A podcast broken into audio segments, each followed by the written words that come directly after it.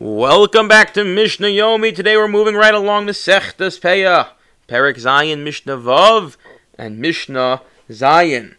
The Mishnah begins Kerem Revai. What exactly is Kerem Revai? So says the pasuk in Vayikra Yutes Chaf Dalit. That's 1924. Ubashana Haraviyas Yeh Kol Perov Kodesh Hilulim La Hashem. In the fourth year, all your fruits should be holy, sanctified for the Lord.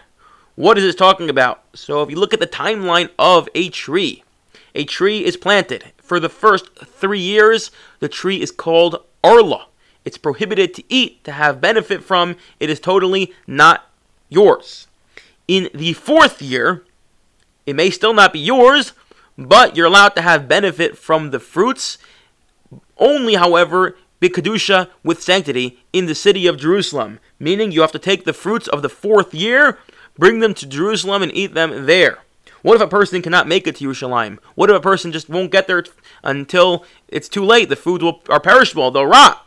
What do you do? So the pasuk tells us the word hilulim can also spell, if you switch to hay for the ches, chilulim, chilul. And your choice is either pidyon, you can redeem it, or you can redeem the fruits for money and bring that to Yerushalayim, and there you can spend it on fruit, food which you'll eat there, or you can bring it to Yerushalayim itself. There seems to be, if anyone takes a moment to think, and we'll learn about this in a few months, there is a parallel here. There's another sort of food, another type of food that one must also only eat in Yerushalayim, and if they can't make it there, then they have to pot it, they have to redeem it, and that is Meiser Sheni. Meiser Sheni can only be in Yerushalayim. What this Mishnah is going to do now is try to figure out, although Keravai or Netaravai and Sheni seem to parallel each other. Both are food, food that you can only eat in Yerushalayim, and if you don't eat in Yerushalayim because you can't make it there, you have to redeem it on a coin and eat, the, and then bring that coin to Yerushalayim, and then buy food in Angel's Bakery and make a big party. The Mishnah wants to know how far does this parallel go?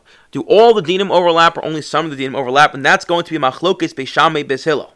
Kerem when it comes to Kerem Ravai, Beis Shammai omrim, ein lo chomesh. You do not add on a fifth. What's it talking about? So when it comes to Meiser Sheni, if you redeem it on a coin, you need to add a fifth of its value onto that coin, and when you do so, you can't just redeem it, but you have to add a fifth. The pasuk says in Vayikra Chav Zayin Lamed Aleph, that's 27, 31.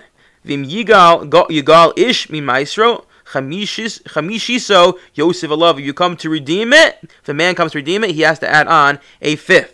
Says Beis Shammai, this pasuk is found exclusively and only by Meiser Sheni. It's not found by Netta Ravai, by Kerem Ravai, and therefore the din, din does not carry over. And while Meiser Sheni, if you redeem it, you have to add a fifth. When you redeem Kerem Ravai, although it patterns and parallels Meiser Sheni, it's not totally similar, it's not totally patterned after, because one does not need to add on a fifth. The Ain Lo Bior. When it comes to Meiser Sheni, in the third year and in the seventh year, if there's anything left over that was not given, that was not finished, you have to destroy it. We do not say the same thing when it comes to when it comes to netter revai. Ein chiyav levayers peiros revai.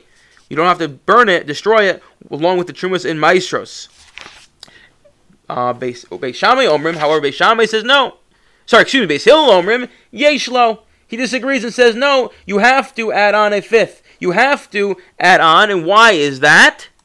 Why do you have to add on a fifth? Why is it beer? So he says, no, there's, although we do not write explicitly, it's not said by Netter Ravai, by Kerem Ravai. I keep on saying Netter Ravai and Kerem Ravai because the Pasuk, the Mishnah is talking about vineyard, so it mentions specifically the Kerem, the vineyard of the fourth year, but really this applies to all sorts of fruit, fruits, and its more generic name is Netter Ravai. Says Beisha, Hillel, yes, I agree, Beishama. It's not written explicitly by Kerem Ravai, we have Xeris Akosif. It says, Bishana Ravi, Kol Pair of Kodesh, Hilulam La Hashem. It says in the fourth year, it should all be Kodesh. And it says by Meiser Sheni, V'chol Meiser Aretz Mizera Aretz Mipriya Eitz Lashem Hu Kodesh Lashem. The word Kodesh Kodesh teaches us that the din from there applies here, and the din from here applies there. And just like by Meiser Sheni, you need to add on a fifth, you need to add on a Chomish, and this is Man Bior. So too, these apply to Kerem Revai as well.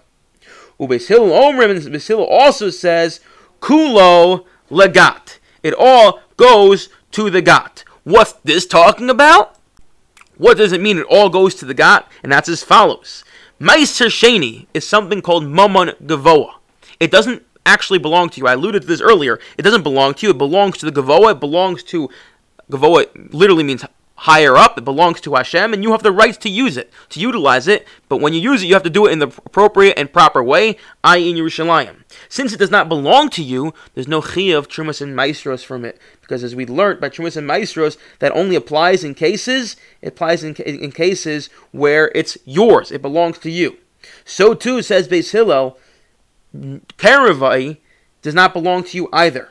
Karavai belongs to Gavoa, and the pasuk tells us that Ololos uprat only apply to your things. It says the karmecha lo sa'alel uprat karmecha lo salake. Karmecha, your vineyard, your vineyard.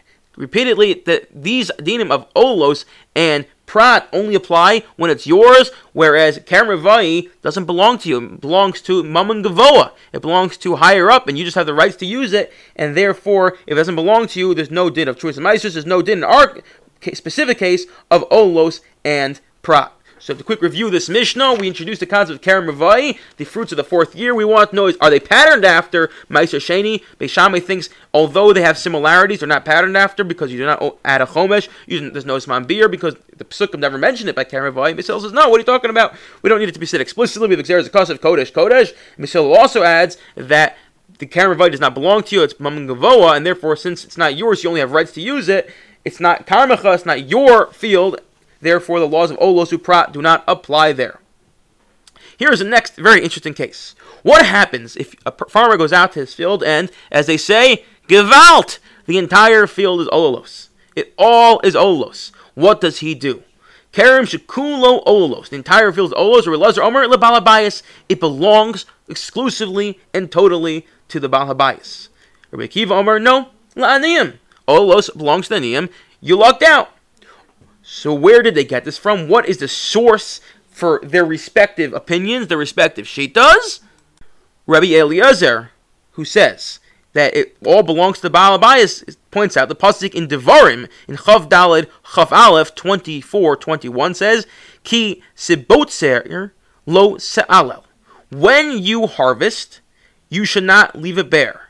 Im ein botzir minayin olos. So he says very simply, if you're not going to harvest, as in you're not going to harvest for yourself, because it's all olos, so where are you going to get olos from?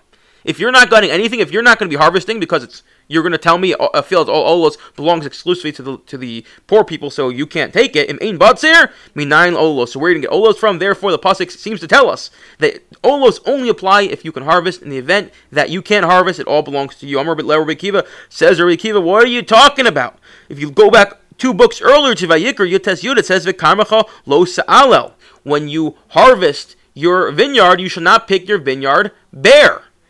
When you see that, afilu kul olos, that implies even if it's all olos, there's no mention of you harvesting for yourself. It just says do not pick your vineyard bare, meaning any time that they're olos, it belongs to the aniyim, even if the entire field is, is olos. Sorry, Charlie. Im Kain, so if that's true, Lama Nemarki Botzer Los Alel. If that's true, Rabbi Akiva, that anytime the Karmacha Los Alel is the overriding principle that anytime there you have a vineyard, do not pick it bare, i.e., there's a concept of olos for the funny looking grapes. So what's going to happen with the pasuk in Devarim that says Kisivotzer Los Alel? That when you harvest, you should not pick it bare, implying you have to harvest for yourself. That Relezer did quote a pasuk. What are you going to do with it? Says the Heliger Rabbi Akiva im Kain, Nemar Kisavot Los Alo, Ein La'aniyim, but Ololos Kodim HaBotzer. He says, though that pasuk is coming to teach us that the Aniyim cannot take the Ololos until it's time to harvest. Only when, the, when the moment of harvest, that's when they can start taking the olos. Beforehand, they're not allowed to, even though they know it's going to be theirs. Going to be your, uh, theirs. It's not theirs until the harvest begins. Everyone should have a wonderful day.